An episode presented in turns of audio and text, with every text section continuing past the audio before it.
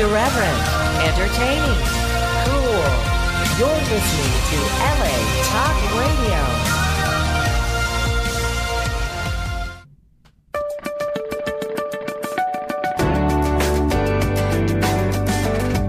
You're listening to Animal News Magazine with Nancy DeFabio, only on L A Talk Radio. Bad karma for Wuhan, China. More horse deaths at Santa Anita Racetrack. Shawn Abner, a former Major League Baseball player, goes to prison. It's raining carrots and potatoes in New South Wales, Australia. Wings of Rescue, let the fur fly, and more. Hello, I'm William Mayoff. And I am Nancy DeFabio, and we're here with our producer, Dale Chadwick. Hello. Hey there, how's it going? Welcome to Animal News Magazine. It's, this is a live radio show about animals. The topics range from animals in science, to animals in entertainment, to animals in religion, to animals in agriculture. Animals play an important role in our daily lives, and this show is about increasing our knowledge and understanding of the animal world. And from that information, you can draw your own conclusions. We uh, give facts here. We do have our opinion, and we express it very well. But um, we'll leave it up to you to form your own conclusions. Connie Spence today is our guest. She'll be hopping on at two thirty, and she's the founder of Vegan Justice League, and she'll explain to us how government subsidies, a product of our tax dollars, protect animal farmers from the laws of supply and demand. So that will be a very interesting conversation that, indeed. Connie Spence, two thirty mm. uh, today. So um, let's get started.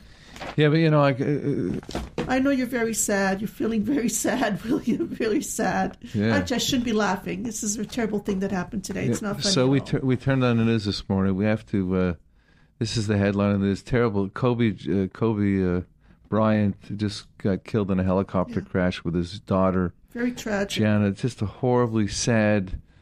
Cloud. And there were three other people on that and, plane, and, too. Yes, yes. We don't know about them either, but, yeah, very tragic. But the headline, and their their souls are priceless, too, and valuable, too. But what a terrible headline, and what a cloud to have to conduct a show uh, live here and have, uh, you know, legendary uh, Kobe Bryant just passed in his, in his kid in a helicopter crash in Calabasas, not far from here. An inspirational legend to kids across the country, across the yeah. world. Well, it's terrible hard to loss. Do the show, but think of your mission, terrible which loss. is to educate people about uh, the animal world and yeah. the good news and the, the bad news. So, so that's uh, the headline. Have to carry on. We pay respects and our prayers are with the family, uh, the people suffering from this loss. Terrible. Uh, what, that that that's going to push everything out of the the news. Uh, but uh, the coronavirus. That's something that we're all aware of, too, uh, you know, in light of uh, Kobe's uh, horrible headlines uh, here. So people are, uh, you know, especially J F K in Los Angeles, they've been set, they set up these, uh, what, they do extra exams on the people arriving. Yeah, they, they take swab uh, yeah. samples, and they, that's if they show made, any signs of illness, they... They try to Put quarantine them. them. That's made headlines. People are paranoid. They don't want this to spread like the SARS and the MERS uh, virus. So the Chinese city of Wuhan, uh, that's where eleven million people over there. That's they shut that whole city down, and they don't know the source of this uh, this coronavirus. The epicenter, the coronavirus, like the city of Wuhan, uh, has banned the trade of live animals at food markets after one location was linked to the spread of the disease. The Huanan Seafood Market in Wuhan was closed on January first after it was believed to be the starting point for the outbreak of the virus, also known as the Wuhan virus. Police in the central Chinese city have been conducting checks to ensure that the rule is enforced by the city's roughly eleven million residents, as I mentioned.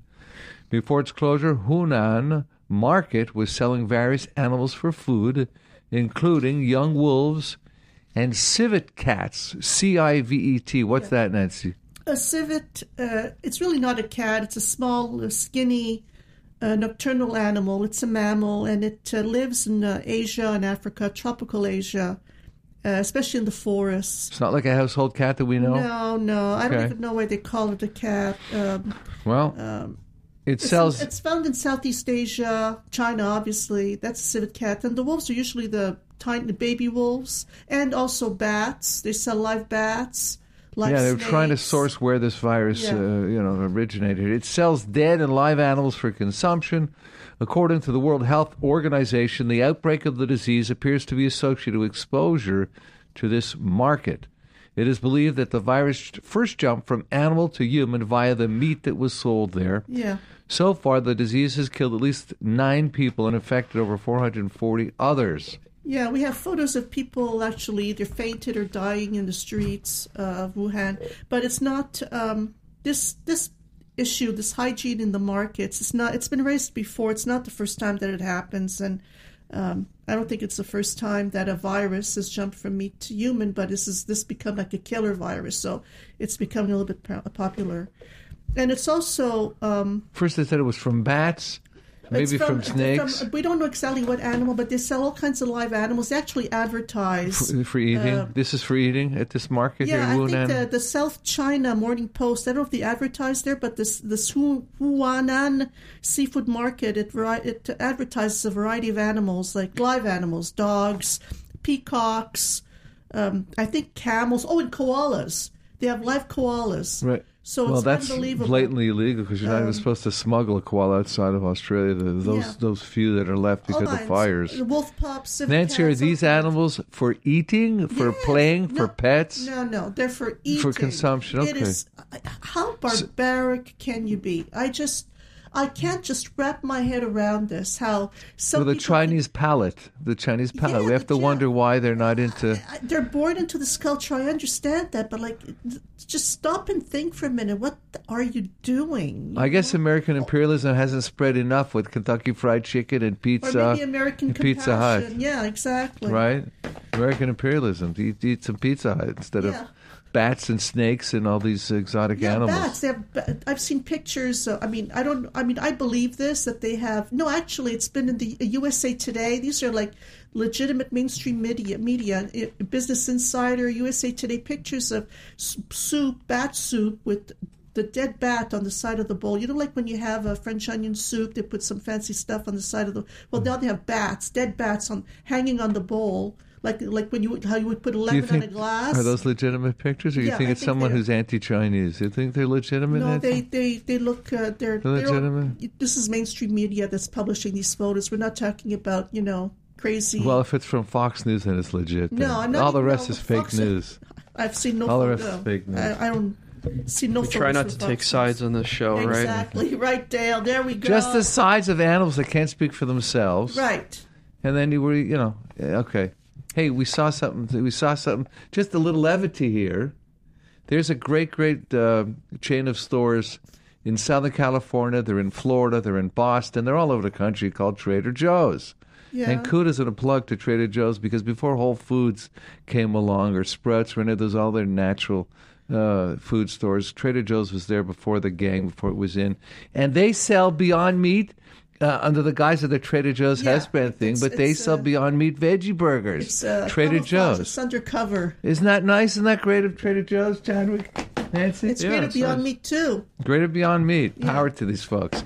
So, you know, we're not killing animals, and you don't have to put a stupid it's token back. Protein. It's pea protein. Remember, let's remember that. That's what we're paying more. Kudos to uh, Trader Joe's. Uh, in other news...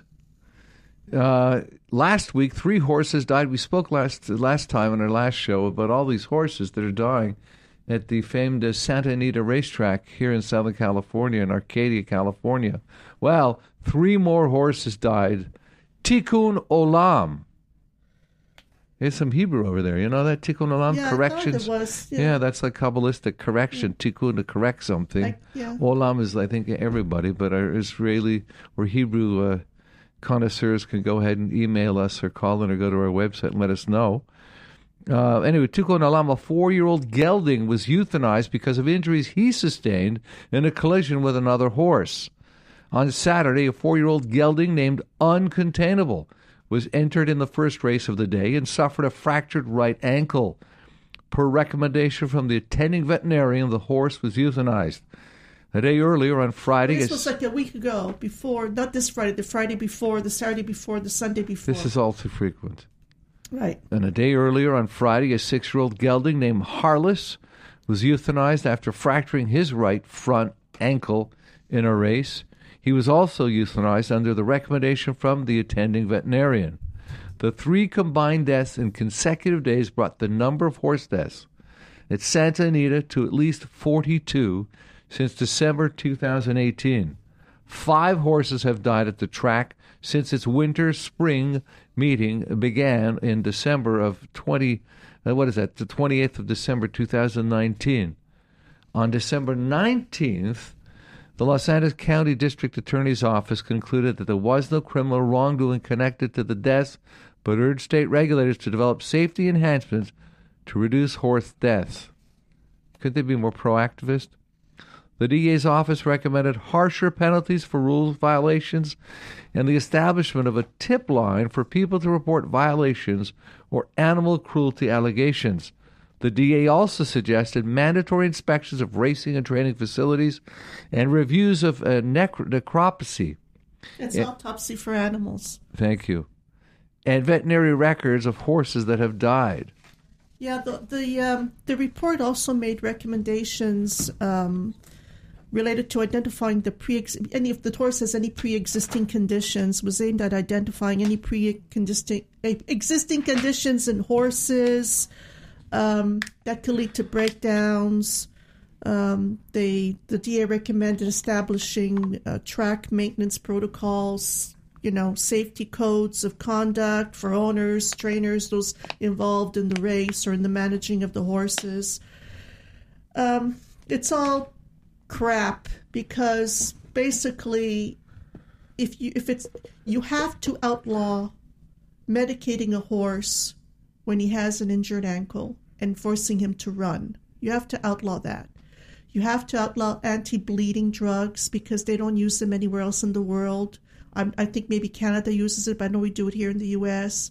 So they so have to legislate some humanities, is... some bottom-line threshold condition where the animal so, is not forced to race if its health is so... Because usually uh, so, that's why they die. So, they injure themselves in the so same fragile, place. And right. they and they because it's fragile. They don't, they're medicated. They're all dr- and they also have these these performance drugs that they administer, these like crack cocaine for horses. So it's like as long as these drugs are legal, you can have all the federal laws you want, all the state laws.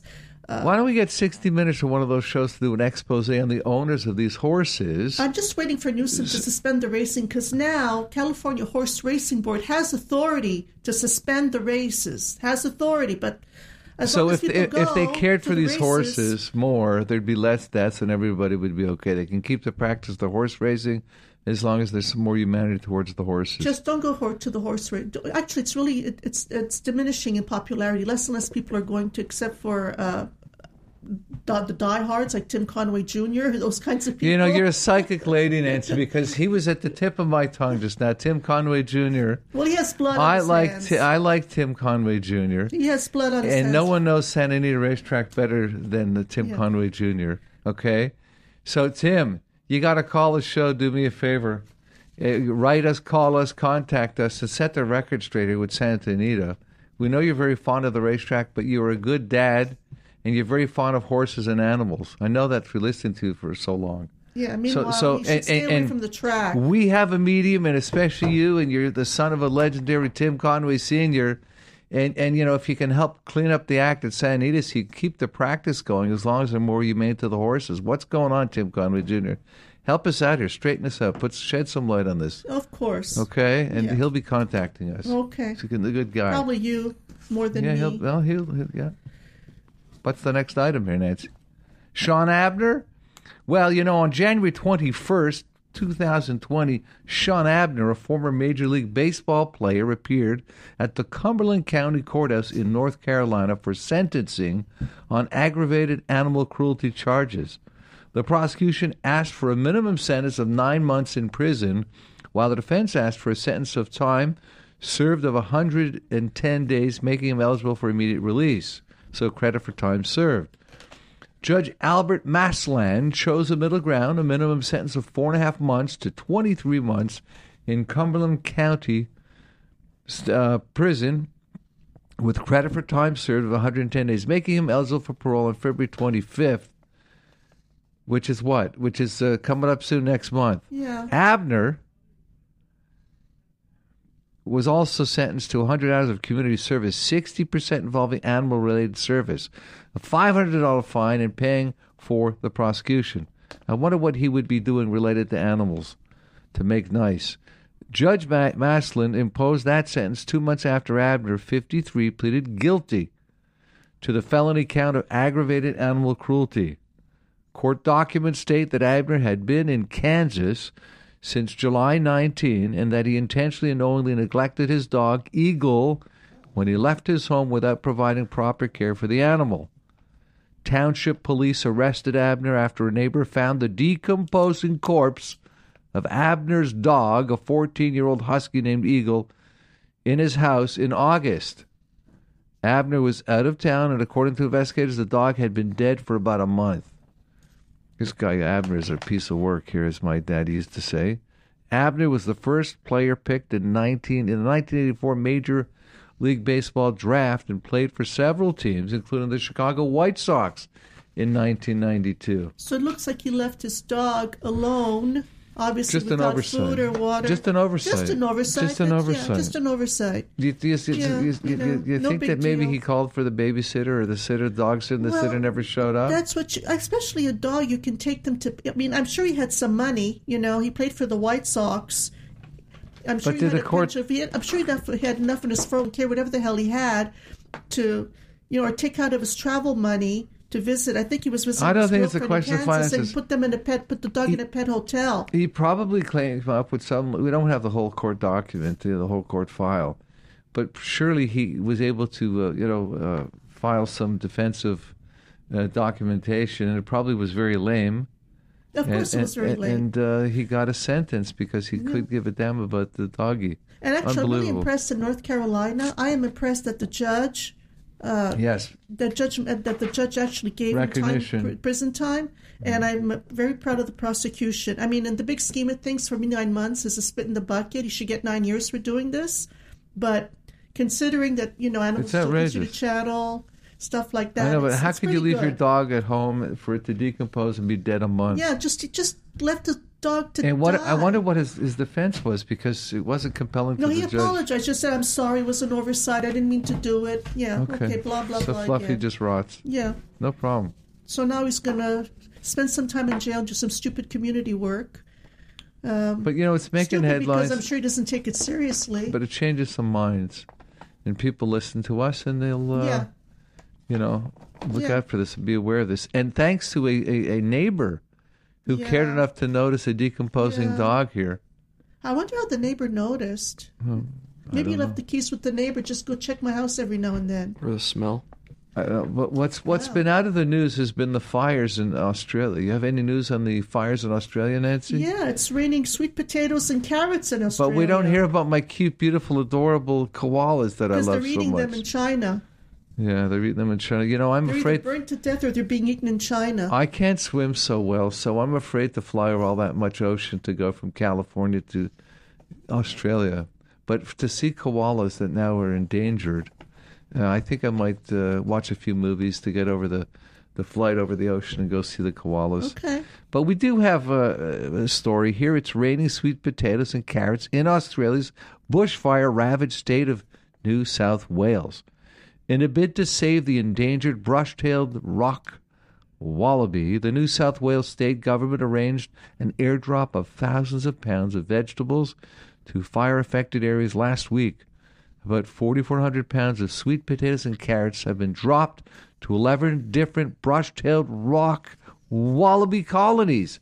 Those are my cutie pies, right? The little wallabies? Yeah, they're so cute. The drop was part of a major post-fire wildlife recovery effort being carried out statewide. The habitat of several, the habitat, habitat of several important brush-tailed rock wallaby populations. Can we make this simple? Is this the beautiful koalas? Is this the koalas? No, they're wallabies. These are wallabies? Yes. They're cute, too. What do they look like, the wallabies? Little pug nose or something? No, they're...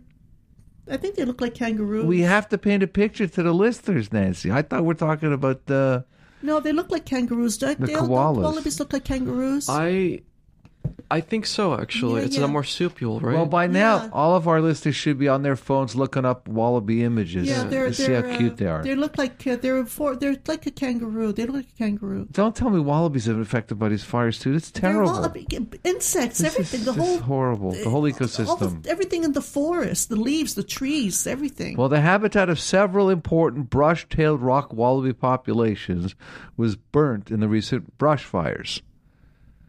The wallabies typically survive the fire itself, but are then left stranded with limited food as the fire takes out the vegetation around their rocky habitat.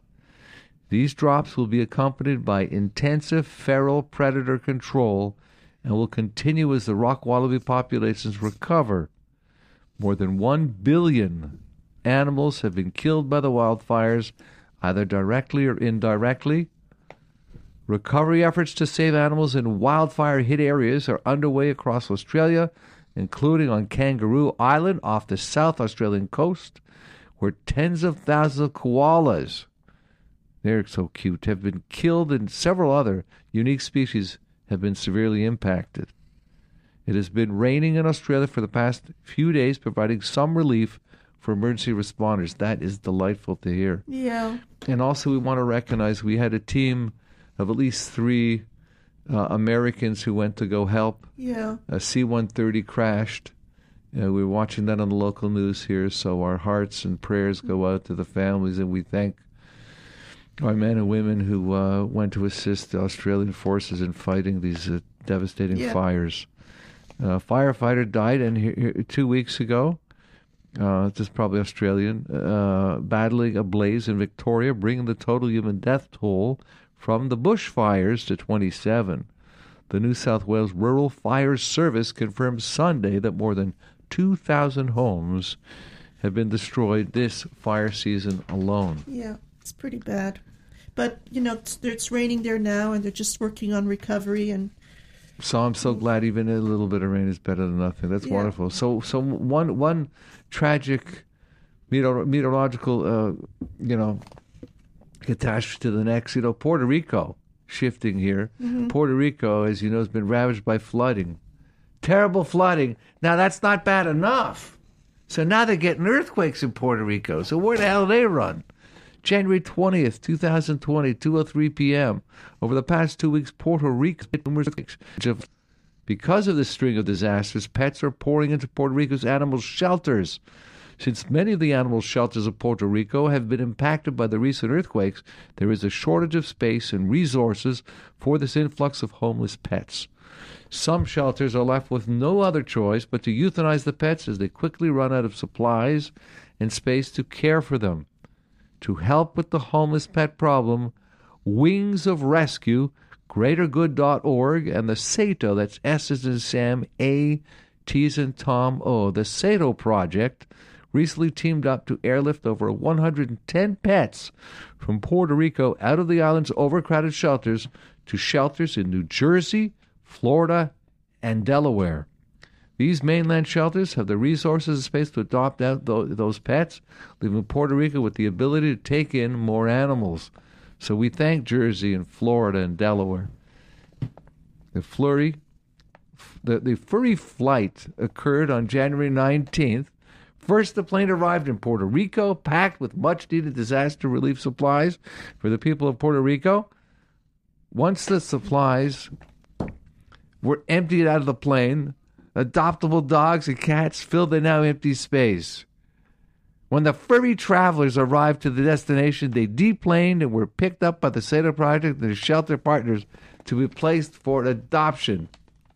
The first thing I want to say... For those, first, I want to say for those who are interested in adopting these animals, they've been fully vetted and they're health certificated, so they're ready to be adopted out.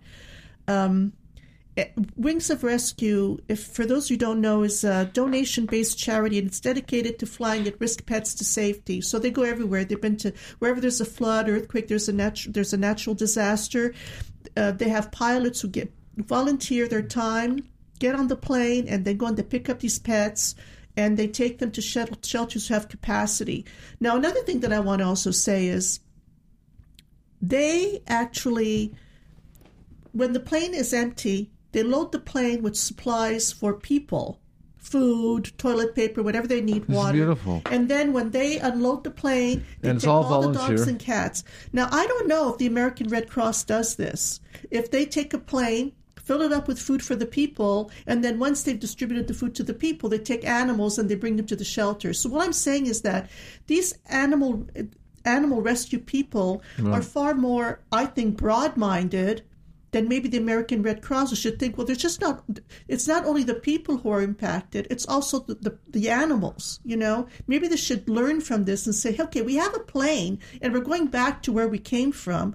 How can we, you know, be very this, efficient. How can and, we be if, use and this plane efficiently and compassionately? Smart. So they go, they drop off supplies, and then they take back these pets, yeah, that's right. these animals, these these these uh, rescue yeah. animals. And you're saying they go through like a, they, they they vet these uh, the animals. Oh they, yeah, they're all they, ready, they inoculated, and yes. all this stuff, ready for adoption. They're ready for adoption. And a lot of them are just abandoned, or they're the people are dead, so or in a hospital. Or this is wonderful. These, so let's these, get more states on board besides New Jersey, Florida, and oh, Delaware. There are states on, on the twenty-fourth, I think, on Friday, they flew sixty-nine dogs from Phoenix to Salt Lake City. Um, they also have flights this weekend, I think, to Mississippi, to Texas. Uh, they have even rabbits and guinea pigs so, on those planes. They're, so they're where going could, to Wisconsin, all right. uh, Maine. They go everywhere. Wherever there's, they have these participating these shelters who network with each other. I have, I can take ten dogs. I can take five cats, and the plane just goes. So wherever is needed. We have listeners in the audience that work for those state governments, work for the departments that would uh, you know take time. Uh, so where do they go? What what web page do they go to? They go to? Do they go to greater good dot org, the SATO project, and say, you know, our state, you know, Kentucky is willing to go ahead and, and take, or where do they go to, well, to be have, part of this effort? Okay, the first, well, to be, well, you can give, you can donate to Wings of Rescue. I think it's wings of rescue dot org. Unless you're a pilot and you want to volunteer your time, uh, you can make a. So, and then there's the sato project dot org. I think they, they work with the shelters, so you could actually volunteer at your local shelter and, and participate in that. Um, you give the people information, but, and they'll go want, ahead and get on board that's and right. rescue so you, these you, animals. You look up Wings of Rescue, look up SATO Project, but there's something I want to say about greater good dot org. I have purchased from these people. They are a nonprofit store, and all their profits, if you will, go to animal charities. So you can buy a cup. I've bought some clothes. I've bought um, some gifts over the holidays for people at work. They have everything. It's greater good dot org. Beautiful. And if you need a purse, you need uh, all their proceeds. You need anything. Yeah. It's like a store. It's like a, a, a It's a store. What's the webpage they go to again? greater good dot org. Beautiful. And so you can buy. So you can buy gloves. You can buy a purse. You can buy luggage. You can buy what. And you, the money that you spend, the, all the profits, go to various animal charities. All the proceeds. It's nonprofit. All the proceeds. The proceeds. Beautiful. So, We um, want more of those kinds of entities and those people. So help, you know, when you when you have a weather-ravaged place like uh, Puerto Rico, people are saving themselves. You see the images and the, the news uh, reels and all that. So, you know, the pets are just discarded and all that. Well, yeah, you know, the poor so, rescue animals. Yeah. So if you can do your part, you know, they're, they're, they're overwhelmed, and we appreciate the states involved. And just go to the quick, you know, resort of the Internet and, and help. And the pilots, we thank all those charitable You know, well, there's some cute pictures of the dogs in the cockpit, and it's just... Where do you see those? Uh, wings of rescue dot org. Okay, well, if, it's good enough for Nancy. All our listeners across the globe, go to wings of rescue dot org. Yeah. Thank you, and Nancy. And it just, it's just, you know, when you think that there's no hope, you, you see these pictures. It's rewarding. And, you know, one dog's been taken to a shelter and is going to be adopted and have a new home see? and a new good life. It just, you know, it's... That's it why makes I... you revive your faith in humanity. Be you know? the person your dog thinks you are. That's right. Okay.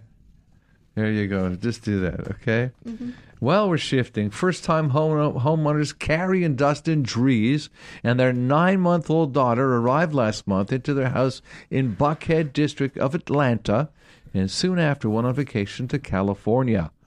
When the Dresses returned home on January first, they found their house in total shambles, wood chippings, chimneys, soot, scratched floors, chewed up baseboards, broken window and door frames, a damaged couch, and poop from a small animal all over. Sounds like a party with the A C D C. Yeah, see that? Yeah. They eventually realized... Nancy, you didn't start your program this week with a joke. What, I, what the hell happened? The yeah. What the hell happened? I missed that. uh, anyway, they eventually realized that the damage totaled fifteen thousand dollars was done by a rogue squirrel from his attempt to get out. Wow, that's power. While they were away, their security system went off multiple times, but each time the security service said its responding officers found no signs of break-in. The Dresses also had friends drop by the house, but they too found no evidence of forced entry. They soon figured the likely offender was a squirrel, which also left his tiny paw prints all over the house. It appears that the rodent got in through the chimney and then panicked when it couldn't find a way out. The furry suspect eventually came out of hiding, jumping out of the couch and trying to escape through the chimney where he initially dropped in from. A pest control service captured the squirrel and took him away. Much to their chagrin, the couple's homeowners insurance company said it's not responsible to cover the cost of damage. Yeah, that's a bunch of crap, that they're not responsible. The spokesman for the insurer, Mercury Insurance, told oh, N B C told N B C News that it received the Dresses' claim, but it's ruled the couple's not covered for squirrel damage. According to Mercury Insurance, quote, damage done to a property by birds, vermin, rodents, and insects is not covered. This is explicitly stated in the contract, and all insurance companies have similar exclusions. Damage from birds, vermin, rodents, and insects are base, basic maintenance issues that are the homeowner's responsibility. Yeah, your favorite insurance company. Right. So let's uh, let's mm-hmm. try to call um, our guest, Connie. Let's dial her up here. Well, this is the favorite part of the show, ladies and gentlemen. Yes. And beautiful listeners around the globe, where we have a a, a call-in guest. And uh, they're usually excellent. In fact, they're always excellent. Um, it, you know, and I look forward to this part of the show. Uh, dialing? I, I look forward to this part of the show where Nancy uh, and Chadwick, they demonstrate their expertise in electronics. I think, you know, are we so, talk, are we, how come I don't hear the... All right. I'm not hearing... So, uh, Connie, can, are you, Connie, are you, are you there? Online? I am. Oh, can you hear me? Yeah, yeah so the, your expertise is great. Difficulties. So thank you for oh, joining okay. us. Uh, this is Nancy, and I'm here with my co-host, William. William Mayoff here, and uh, we welcome you to L A Talk Radio, Nancy Animal News Magazine. How are you today, Connie Spence? I'm great. How are you? Welcome, welcome. We're okay. We're doing. We're hanging. So, in. so why, why don't you tell us a little bit um, what uh, Vegan Justice League is about, and uh, and how you how you got involved? Yeah, I mean, it kind of starts with you know, kind of. I think the best way to describe it is where I started and what led me to it, and and really, I've been vegan for eleven years before. You know, the influx of fast food restaurants with vegan options. Before there were, you know, uh, dozens and dozens of vegan grocery items on the shelf. Um, I was vegan during a time where you started seeing that growth pick up in consumerism and, and products coming out. And, um, you know, at that time, there were not a lot of activists that you saw on, let's say, social media. Social media wasn't really an aspect of people showing Um, you know, their activism. And then all of a sudden, I would say about halfway into veganism ha- in the years that I've been vegan, um, I started seeing activists out. And so I started becoming an activist. Mm-hmm. And I actually started doing, I hijacked this giant stage light and I started projecting messages on walls and I became known as Vegan Batgirl, oh, like the Batman light. Okay, yeah. And well, that's fantastic. And, what what city yeah. Vegan Batgirl? Wait, that's cool and that's original. That's unique. I did not know that yeah. about you, Connie Spence. I salute you for that. What cities were you the, the Vegan Batgirl? Um, I was everywhere. I actually did it in Los Angeles a lot. I also did it in um, Oklahoma. I did it in places in Texas. I've, I, the, the message can shine up to seventy feet in diameter. So the messages, vegan messages, an example would be fact or fiction. ninety-nine percent of all the animals you eat are under six months old. Go vegan. You, each letter would be the size of a human. So wow. Think of how far people could see it. And people would come up and they would talk, and we'd talk about veganism. Oh. And just like with the activism you see on social media now, I was changing people on the street left and right, even in places like Oklahoma, where it's very much a farm country, hunter country. Um, the lo- reason I'm giving this context, or you, we can we can talk about this part of it for a second, because Vegan Justice League is a political education part of veganism. And, um, you know, I'm, I, I can sort of unpack both phases of, of, you know, my last eleven years of being vegan. Well, I, I'm, you know, I'm caught up in the Batman cartoon, the Batgirl stuff. I love it. And I think that's memorable. And I'm wondering if I'm in, sleeping in a cave that I didn't know about this, but that's great. And that's a great association with Connie Spence. No, but go ahead. That's part of your biography. I love it. I hope I can Google that and, and see something about yeah, it. Yeah, you can find it. Yeah. Okay. There's, you know, I have, I have a lot of crazy things that happened while I was doing the Batman light. So obviously it was a great form of activism, because passively, like a billboard, people could read it from very far away. Fantastic. I would make sure to do it like on, on stadiums where wow. a lot of people were at. I'd make That's sure to fantastic. do it where people were, um, you know, eating and enter- being entertained by doing other things. And so Um, people would search for who's who's doing that light, you know, where is that coming from? And people would come up. And so the majority of interactions were great. Um, there were several that could have been a little bit dicey. You know, I've, I've had, I put a lot of it on camera to to keep myself safe. I've had, of course, of course. Um, yeah, you-, you have people try to do different things, like, like, take your equipment, push you around and things like that. But the yeah, interesting stay safe, stay safe, part stay safe.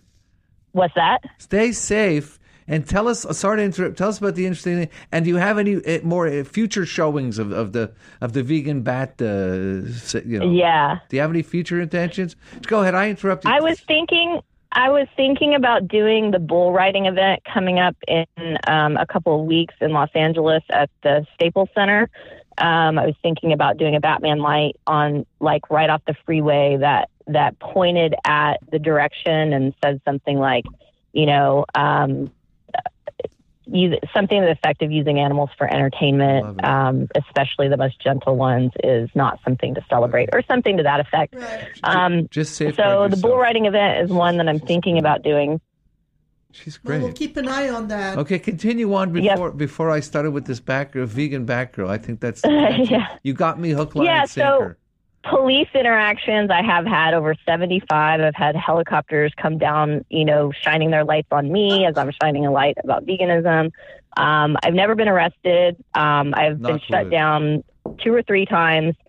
Um, never thought I would be somebody that would interact with police as much as I have. Probably have became pretty an expert at dealing with police. um, and so, okay, so I started thinking, okay, I've been vegan long enough. I see all these upticks in, you know, um, the grocery aisle, where I'm seeing vegan items taking up more and more space. I'm seeing all these, you know, uh, in the past, you'd never meet a vegan, and now everywhere you go, you're meeting a vegan. I'm like, animal production should be going down soon.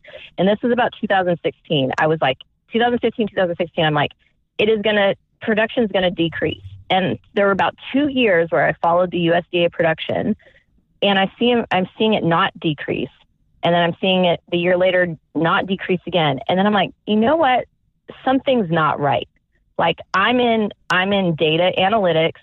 Um, it's, I was in advertising, um, started selling software, and then started selling data software, and then became a data analyst. There's kind of a path there, but, um, I am now in data analytics, and, and I, I'm like, the data doesn't match up. It doesn't match up with how many Um, dairy companies are going bankrupt. It doesn't match up with oh, with uh, all these, like, increases in vegan, um, you know, uh, uh, products. You have these products who can't even stay in the same warehouse because they're growing so big and they outgrow it and they have to keep and moving on. Of, we speak of this um, every week, I'm Beyond like, Meat, Impossible Burger, all the growth of that. Their stock prices going up. So exactly. You're, but, you're, so, but the stats aren't reflecting the revolution. They're not. Impossible Burger. So you, they're not. Is there some distortion, intentional distortion of these, these statistics? Yes. Thank you. T- well, at tell first us. I wasn't sure it was intentional, and I wasn't of the statistics. At first I was thinking, this doesn't make sense. So, like, uh, you know, why is production not going down? And then some people would be like, well, it's because of international trade. Well, it's because of population increase.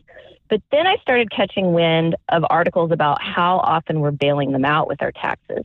Bailing them out means that we're paying them for when they're not selling their food. Who's them? Who's and then them? I found the articles farmers, the about farmers the stockpile. When you say paying them, subsidizing them, t- tell the listeners no, who they beyond are. Subsidies. So our subsidies, subsidies are is welfare. Subsidies is another word for welfare, and we need to start saying it that way because when the the farm bill, which is is the bill that encompasses both livestock and dairy subsidies, is also the same bill that provides SNAP programs, which is welfare. So we're going to call our taxes helping low-income people buy groceries welfare and not call, um, you know, our taxes paying millions of dollars to, to livestock investors also welfare. Um, we are creating a pattern of systemic racism because there is an ethnic, a complete ethnic, um, uh, there's isolated ethnicities in both.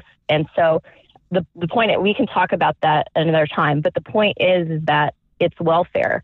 And we are essentially, um, our taxes pay for their product to be super successful and profitable to them because we pay for their equipment, we pay for their land, we pay for their water, we Who's pay there? for um, we pay big, for their animal feed, we pay for their insurance policies. Connie, big um, farmers or small yep. farmers? Connie, who who were? I understand the subsidies. The real name is welfare.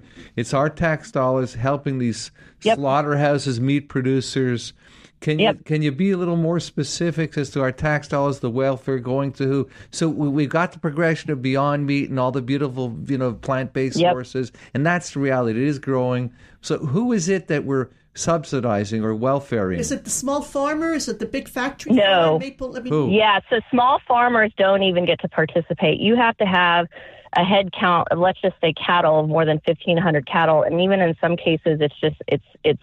super mega farms. So, so, are, so small are we... farmers are completely um, not even able to participate in okay. this. It is very much um, mega farmers, and it's turning into mega conglomerates who are combining into these large monopolies okay, so um, of meatpacking companies and who of, are the, who of are large you know of producers. Companies? Who are the large meatpacking companies that you believe are receiving all these this welfare, this taxpayer assistance? You have you have Purdue, you have Smithfield.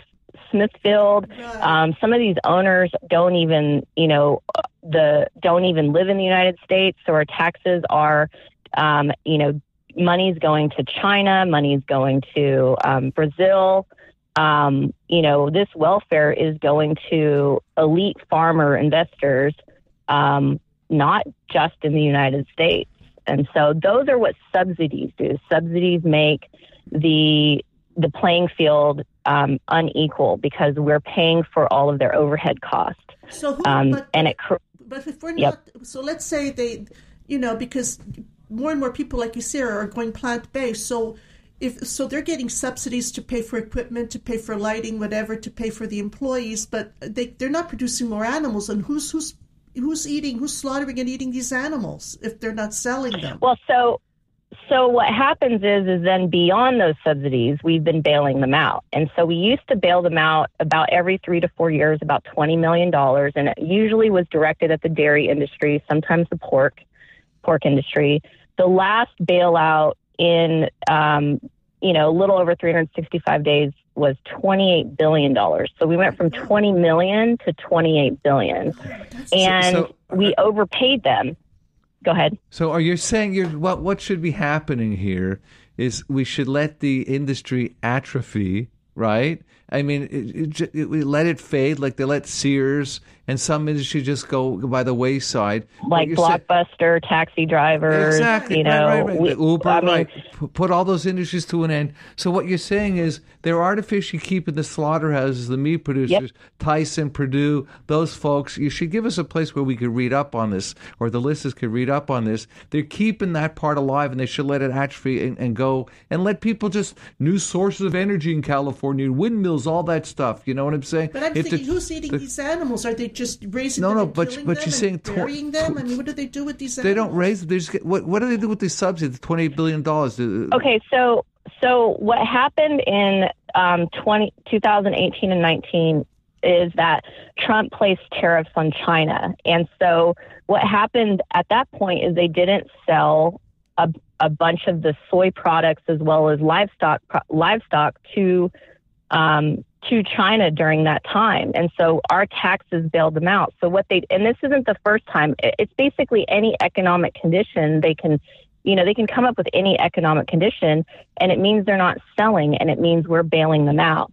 And so they put it in a stockpile. So right now there are, uh, it's about four to four point five billion pounds of unsold animals. It, it's both dairy and, um, animal flesh in a stockpile that that is that equates to anywhere from two hundred fifty million animals and and more oh, that were man. unsold. And so it's just this rotating door oh, that keeps actually increasing. So these unsold animals keep increasing. The pork, um, you can look up articles if you if you search for pork surplus. There's a pork surplus that's the highest it's ever been. Um, you know, so. So, yes, veganism is absolutely working, but they will never let us know that, because they will they will discuss any loss um, that happens as a, as a as a market condition. And then that market condition, therefore, our, our taxes will bail them out. Connie. And so, you know, twenty-eight billion dollars happened and nobody batted an eye. No, you don't wow. see media sick complaining it, about, it you know, make, it uh, make where did news. we get this twenty-eight billion dollars from? So what's the point of propping up these these ranchers and, and these? I mean, what's the point of propping them up if there's if demand is lacking? Where because they are in more control of politics and the government than you think. So if you go back in history, um, the first people that arrived were farmers. The first four of five presidents were farmers. They were the majority population until the nineteen hundreds and until the Industrial Revolution, and they remain in power. They have they have kept us in an electoral vote system, which gives um, more power to rural farming voters by gerrymandering districts. Yeah. And people don't realize the why that lobbyists. exists. It ag- exists because of the farmers. Right. So how do we end this? How do we how do we stop this? How do we stop? How, how, how do we how do we address I, I it? How do we address it? Right, exactly. So in the past, I think when someone said subsidies, like if you if you were vegan and someone said, "Well, your taxes still pay," you're like, "Well, I'm doing the best to my ability," right? We'd answer with that sort of like powerful but still defeatist, like, you know, we just have to deal with it thing. And I was like that too. I was devastated when I found this out, and when I found all the bailouts and all the corruption that existed, um, and how the the ag. the agriculture lobby group was shaking hands with every president, and, you know, behind the scenes was always making these deals. Um, you know, act, our government is basically like the business development arm of private industry. Um, you don't have our government doing that with, with the auto industry or anything. And so, so I was like looking at what the playbook was. The playbook is lobbying. They have lobbyists that create relationships in politics. And I realized that, why don't we have a big vegan lobbying group? Like, why have we completely, um, why has this been our blind spot? And I just realized, you know, a lot of us are anarchists. That might be why, you know, we're always like looking at ways the system indoctrinates us, and we're like, question those ways. And perhaps we've taken things on the street and just left them on the street. You know, we'll march with signs outside of the White House when we could be like walking right inside, making right. meetings, shaking hands, hugging politicians. Right, you know, right. That's what the agriculture industry is doing. Trump was just in Austin at the Farm Bureau conference just last weekend, I believe. Right. right. Um, and and so why why so farmers are farmers and farmer investors are less than one point five percent of the population. Vegans are at least at three percent. I actually, I I do rough estimates all the time based on my data knowledge and what I see in the media, or what I see in media spends with advertisers and when they're selecting the demographic of vegan, vegans. And I actually believe we're closer to eight point five percent. Okay, so, um, of so the we've got to get right a now. voice. We've got to get a voice, Hollywood, whatever it is, to go ahead. If we're three percent, if we represent more than the farmers, we got to manifest that. We do. Persuaded. Absolutely. We are more efforts. powerful, and we need to start acting like it. We just haven't centralized. We've centralized great with activism. We've centralized great with veg fests everywhere. What we've not done is we don't have a political voice. We don't have a channel so to we communicate. Got to organize that. Sign State out. your webpage. State that? your webpage. So does your yep. webpage help us? Does V J L do yes. this? You so love it, right? vegan justice league dot com or agriculture fairness alliance dot org. Con- Connie, let me ask something. I'm going to forget here. You, you said at one point, since we had tariffs on China, we didn't go ahead and export, I think, if I understood you correctly, our soybeans. They didn't sell as much or whatever. We were actually subsidi- subsidizing or welfaring, if you will, the Chinese. Was that a point of yours?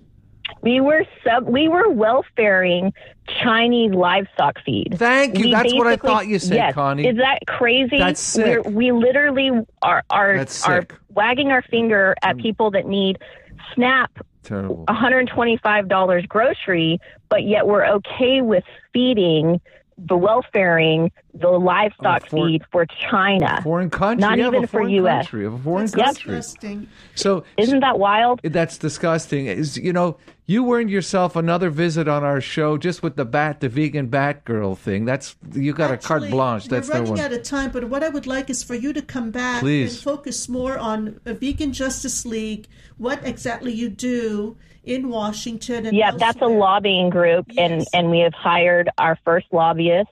Um, yeah. We've been educating people. It's a hard pill to swallow, but we've been trying so hard to educate people fast, and we do have a lobbyist who's been hustling with meetings in Congress, so we finally have that voice. Um, and, yeah, I'd be happy to talk about the legislation. Please, um, please that we enlighten have. us. Enlighten yep. us. But when people go to the the food counters now and they see Beyond Meat and they see the changes, they go to Burger King, they see an Impossible veggie, plant-based stuff. There's so much promise here. And if we could correct what you're saying, the welfare to the, the people, the, the industry that should be dying off, let them get alternative industries. Oh, we're uh, not industries. making a dent. I mean, it's yeah. all fine and good for our health and otherwise. But, we... But, But we're not making, because the government keeps throwing money at these yeah, people. Yeah, Connie, we got to get you with the bat light there, safe and sound, but you got to be all over the, you're fantastic. I'm, I'm so, still caught Connie, up with that. We have to end the show now, but I would really love to have you back and talk about part two, talk about actually vegan to justice. Mobilize. Absolutely. Your lobbyists. Yeah, you let's talk about creating the actual capitalist society that we thought. If everybody else has to abide by supply and demand, they do too. Absolutely. Um, That's yeah, right. I'd be love to talk through that with, with your audience for sure. Hey, man, you've been such a pleasant guest. Connie's the best. Connie, she's, thank she's you so great. much. Thanks for the education. Have a great rest of the day, and uh, we'll be in touch for uh, part two. Coming back on, okay, Connie? Perfect. Thanks Sounds great. Thanks, guys. Take care. Bye-bye. Bye-bye. Thank you. What an educational call. Nancy, you got the greatest guest. This, uh, this is Animal News Magazine with Nancy DeFabio and William Mayoff. All these people, beautiful. Great guest. So thank you for your time. For, thank you for oh, you your time. Joke. Too far to walk. Bye there you bye, go. Everybody. Take care. Next time, folks.